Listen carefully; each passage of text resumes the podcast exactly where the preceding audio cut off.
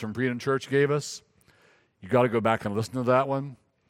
I'm not kidding to you. When I heard it, I thought, uh-oh, they might not let me come back anymore.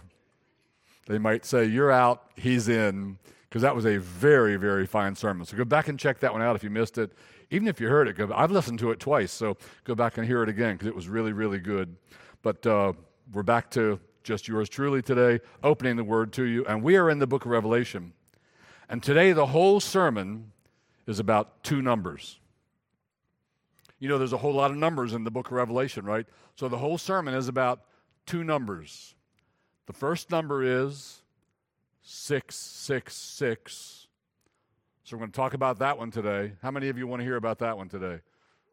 Oh, okay. All right, that's good.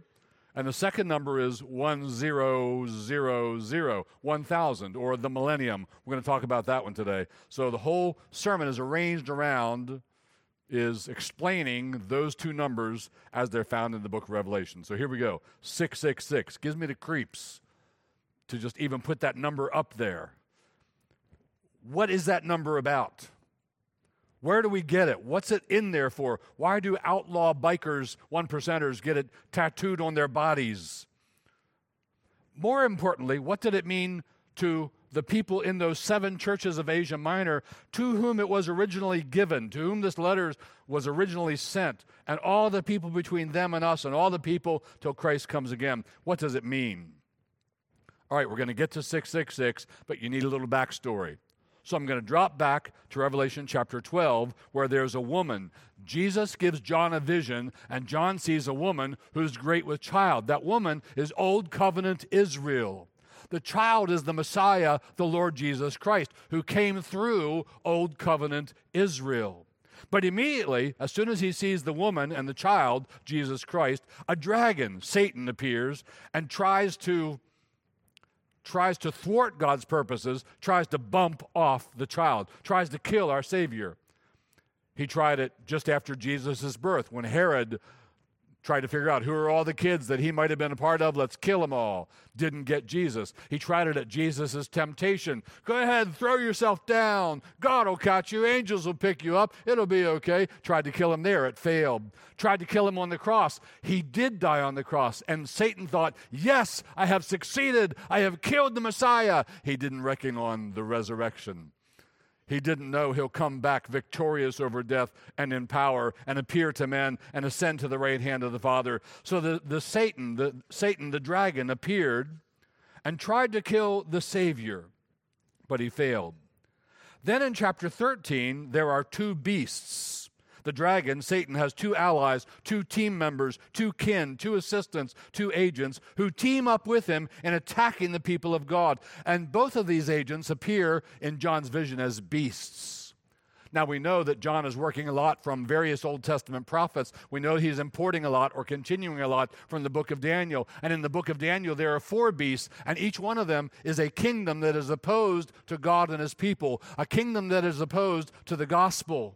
And so no no surprise that that's what these beasts are all about. These two agents, these two team members of the devil, they're teaming up with him to oppose God and his people.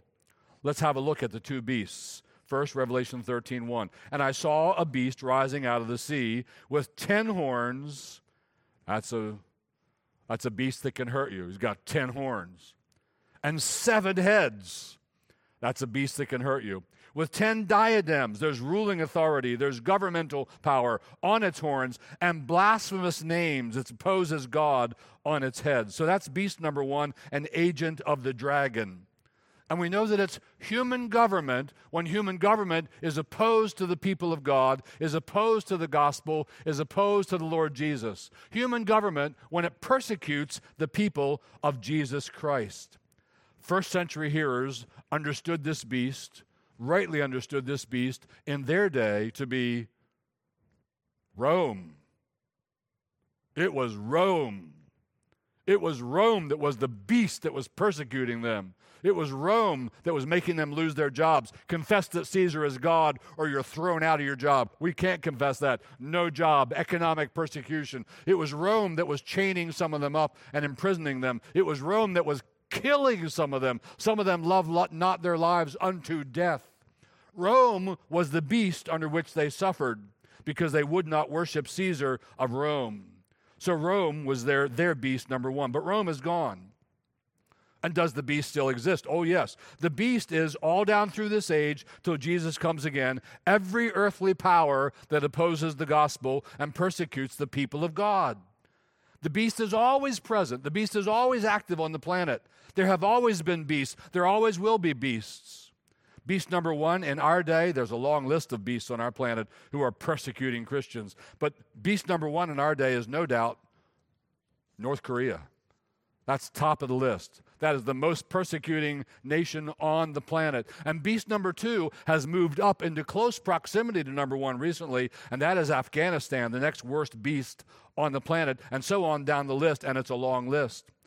So these are the dragons, the devil's partners, human government that opposes God, that hates the gospel, that persecutes the people of God. What about beast number two? And it's from beast number two that we get six six six. So hang in there. It's a slow build. We're getting to six six six. We'll be there pretty soon.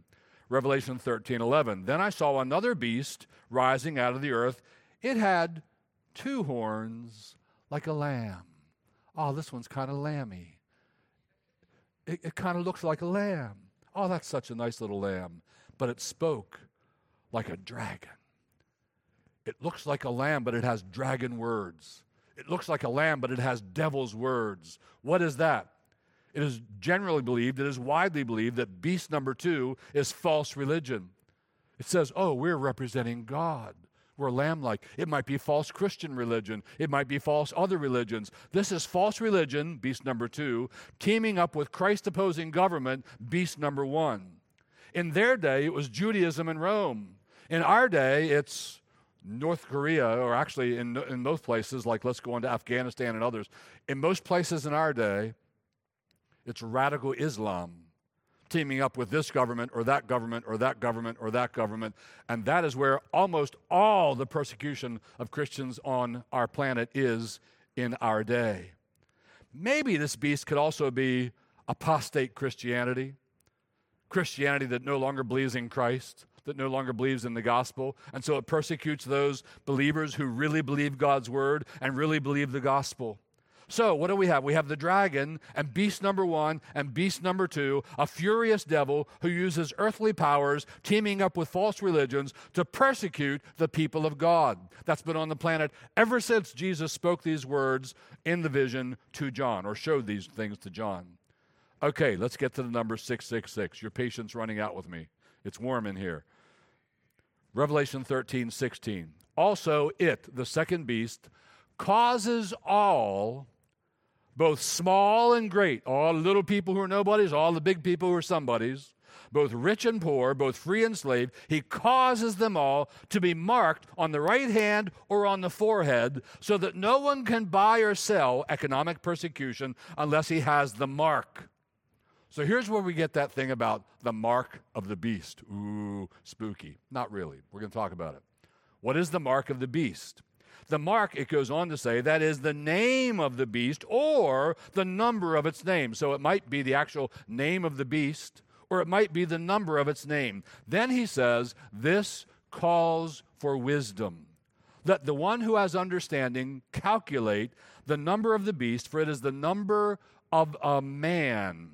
This, that same phrase is used later in the book of Revelation and translated differently. There it's translated, it is a human number, and then it says specifically, it's not an angelic number. That's what it should read here as well, in my opinion.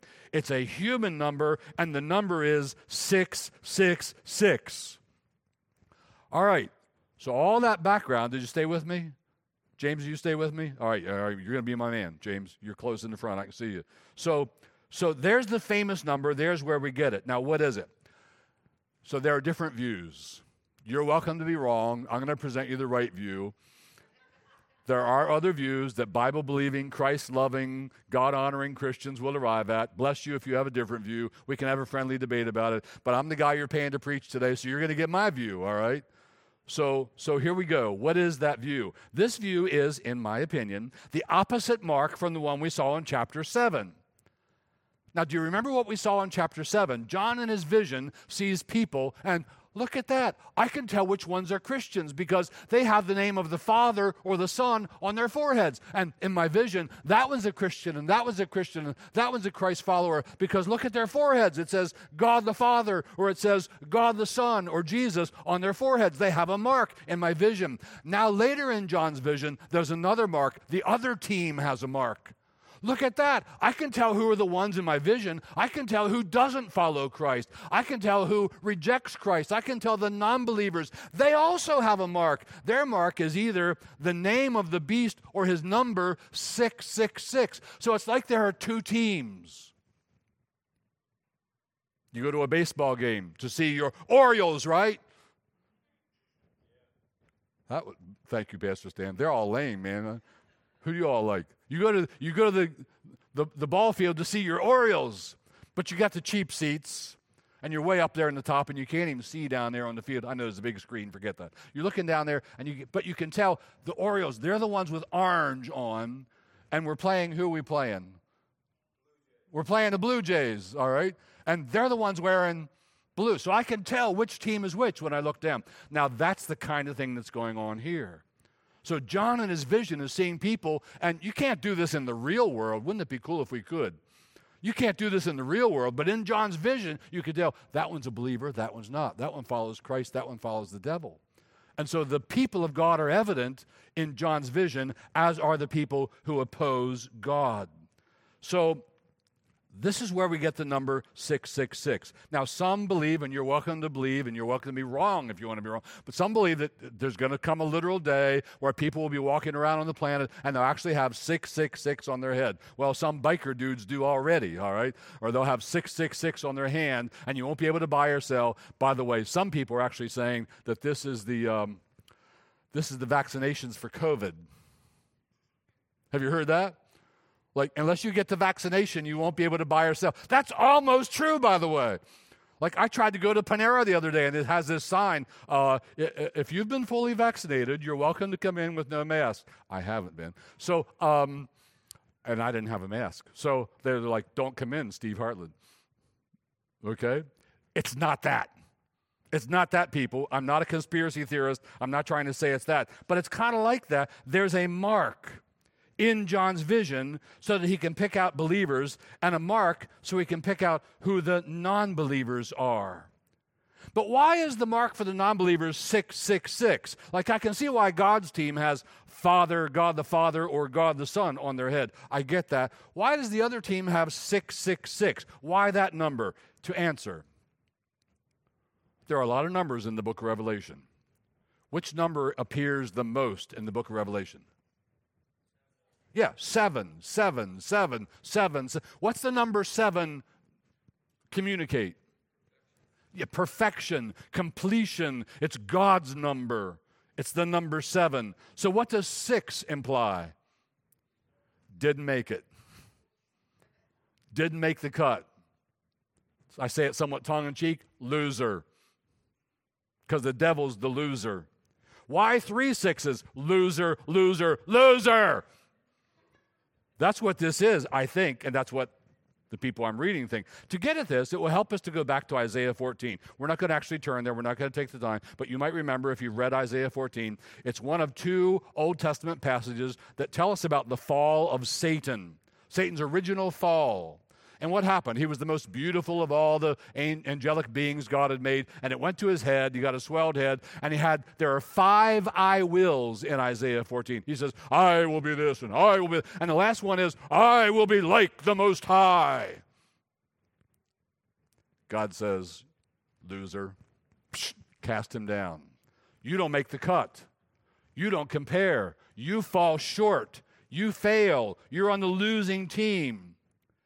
And, and John sees in his vision this six six six. What is that? All the people who follow the devil, who is defeated by Christ, all those people get his mark on their head. It is the number six six six. So there are two teams, two marks. Now, wouldn't it be interesting if we actually had those marks? And I could sit here and look around the room, and I'd know, all right, that one's a believer, that one's not, that one's a believer, that one's not. Here's what I, here, here's how I better look if I look at that one. Here's how to look if I look at that one. Wouldn't it be interesting? We don't know, but God knows. And we know for sure this, every one of us in this room is wearing the one mark or the other. Either you're a child of God and you have his seal, which is the Holy Spirit, Ephesians one and Ephesians four. Either you're a child of God and you have the name of Jesus and the name of the Father written on your head, not really, but in John's vision. If John flipped on the lights in his vision and saw you walk through, you'd have that name on your heads. Or you have the number six six six on your head. So, well, I don't feel like I'm following Satan. Are you following Jesus? No. Then you're following Satan. There are no other teams. These are the only two teams on the planet, the team of Jesus Christ or the team of the dragon. And friend, you're on one of those teams.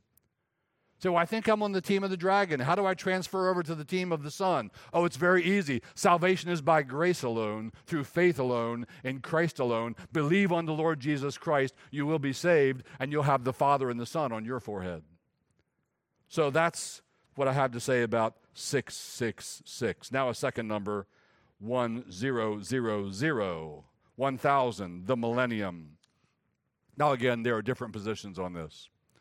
Forgive me if you're new to all this, and this is going to get going to use some words you don't know. Learn some new words. Enjoy. So there are there are different ways Christians approach this. Equally Bible-believing, equal Christ-loving people, but we come out with different interpretations of this. So some say this one thousand is a literal one thousand years that will be in the future. It's called the millennium. And at the end of this church age, Jesus will come back and he will reign and rule in Jerusalem for those thousand years. It'll be just a wonderful time. The gospel will go in power. Many people will be saved. That's the view that was handed to me when I first became a believer. That's the view I held for many, many years till I read the best expositors of some other views. Anyway, there was a point there. Some of you got it. So that's one view. Another view is that this thousand years will come later in the church age as we preach the gospel and God pours out his Spirit and there's major, major revival on the planet and almost everybody's believing in Christ and following him, and the church will usher in a thousand years like that, after which Christ will come back. That's postmillennial, premillennial coming of Christ, postmillennial. Then there's the amillennial view. The amillennial view is ah. ain't none, negative, in the sense that we don't believe there's a golden age.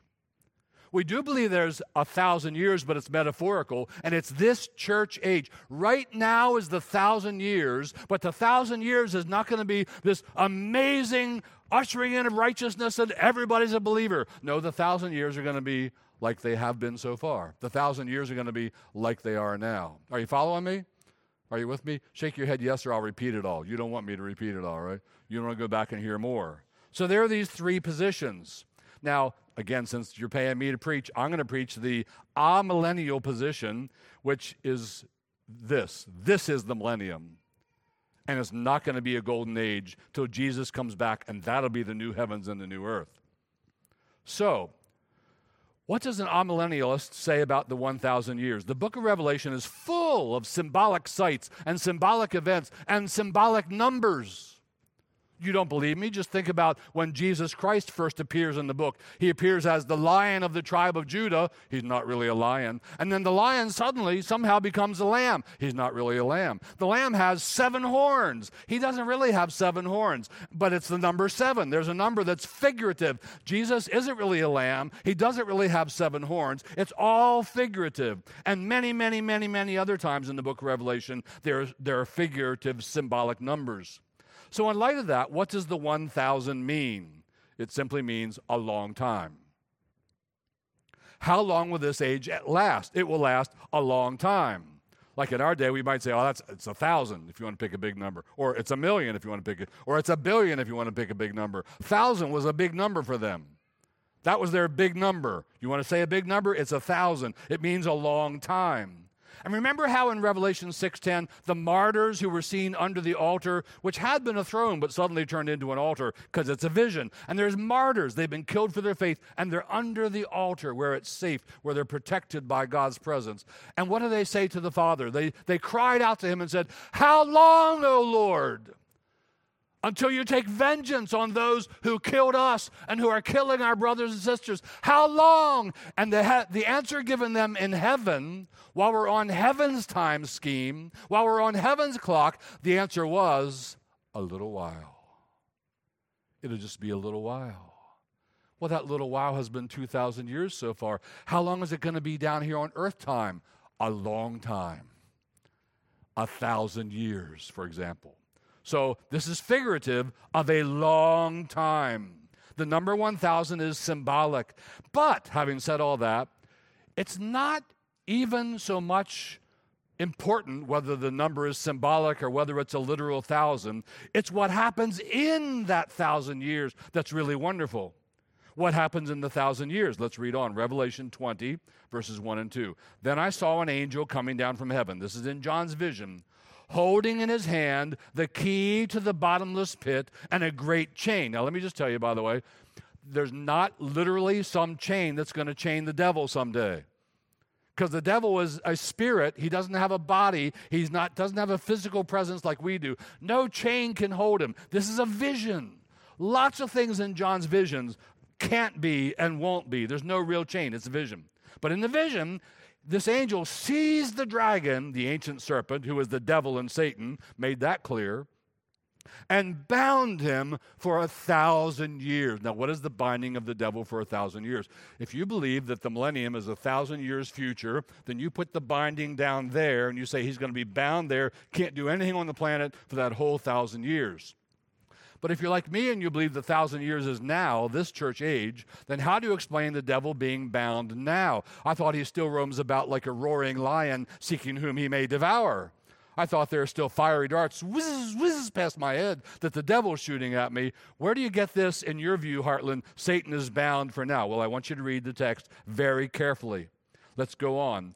Satan, and bound him for a thousand years, and threw him into the pit, the Greek word there is the abyss, and shut it and sealed it over him in order that, that's the Greek, three Greek little letters, hina, it's a purpose clause. There's a very limited, a very specific purpose for what John sees in his vision about how Satan is bound. In other words, it's not saying he is going to be bound in every way for the thousand years, but there's one very specific way that he wants us to know something has changed in what the devil can do and can't do. Here's what it is. In order that he might not deceive the nations any longer until the thousand years were ended. After that, he must be released for a little while. Satan is bound in this age in this way, that he should deceive the nations no longer. What does that mean? Okay, in, in Bible terms, Israel is not one of the nations. The nations were all the nations.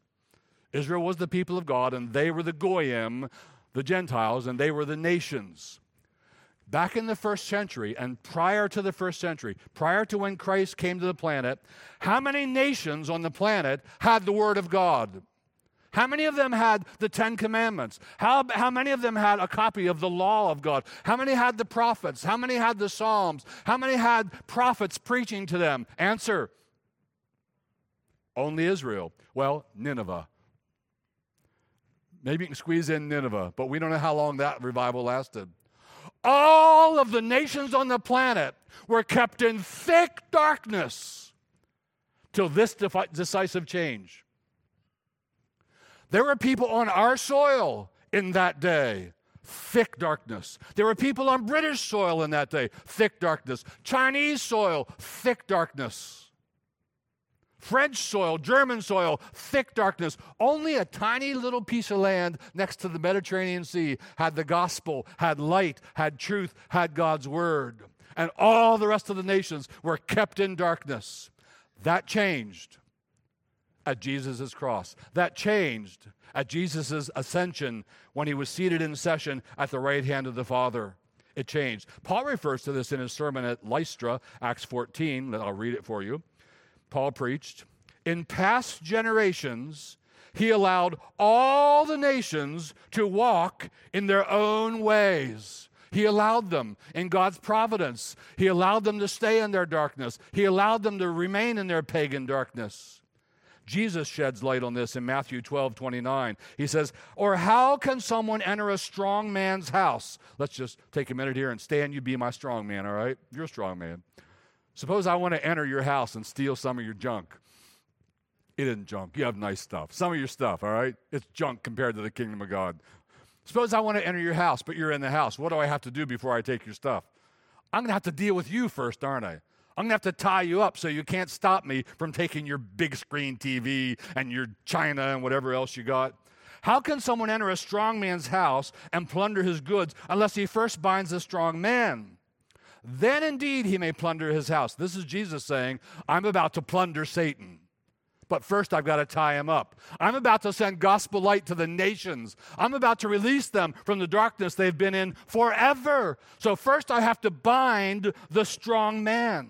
Again, in John chapter twelve, Jesus said, now is the judgment of this world. Now will the ruler of this world be cast out. And I, when I am lifted up from the earth, will draw all people to myself. There was a, a decisive change that occurred at the cross and at the ascension. All the people will no longer be in darkness, and the gospel goes to Great Britain, and the gospel goes to the Americas, and the gospel goes to China, and the gospel goes to everywhere on the planet now. That never happened before. That changed because Satan was bound that he should deceive the nations no more. So that's what the thousand years is about. It's not so much about how long it lasts, and we can debate whether it's exactly a thousand or a thousand and a little more, or a thousand means a long time. What it means is we now live in the time when the gospel goes to all people. What a privileged time we live in. Think of the people who lived on this soil for thousands of years. They generated, they had children, they had grandchildren, they had more. For thousands of years, they never heard the law of God. They never heard the will of God. They never heard the word of God. Satan kept them in thick, thick darkness and all over the planet. And now we live in this age where we are sending the gospel everywhere. And you preach the gospel in the United States. And we're supporting a church in Germany. And it's all over the place. Again, this is the most exciting thing on the planet. Not SpaceX, not Amazon, not Tesla, not the stock market. It's the gospel going to all peoples. So in this age, there are two teams. There's the father-son team, and there's the dragon beast six six six team. And the father-son team is taking the gospel to the nations, and the dragon beast six six six team is trying to stop them. And that happens all down through the thousand years, but the gospel goes to the nations. This is what's being revealed to John, in my humble opinion. Here's a bit more about the thousand years. Do you remember back in Revelation six nine, those martyrs, and they're under the altar, and they're saying, how long, Lord, how long till you take vengeance on those guys who killed us? How long, how long till you stop the persecution? And they were told, a little while, just rest a little while. Remember their concern was, uh, how long will it be? Here we're going to see them again. Let's go to Revelation twenty and verse four. And here we see those martyrs again, and it says, they came to life. So they killed Paul. Now let's look up. Ah, oh, he's alive again. They killed Peter. Let's look up. Ah, oh, there he is again. They killed your brother. Ah, oh, there he is again. They came to life and reigned with Christ for a thousand years. What is significant about the thousand years? The devil is bound on the earth. The gospel goes to the nations, and the martyrs are reigning. They're alive. They're up there with Jesus Christ. This is one of the significant things about the thousand years. What an encouragement. And what happens at the end of this age? What happens at the end of the thousand years? Revelation twenty, verses seven and eight a.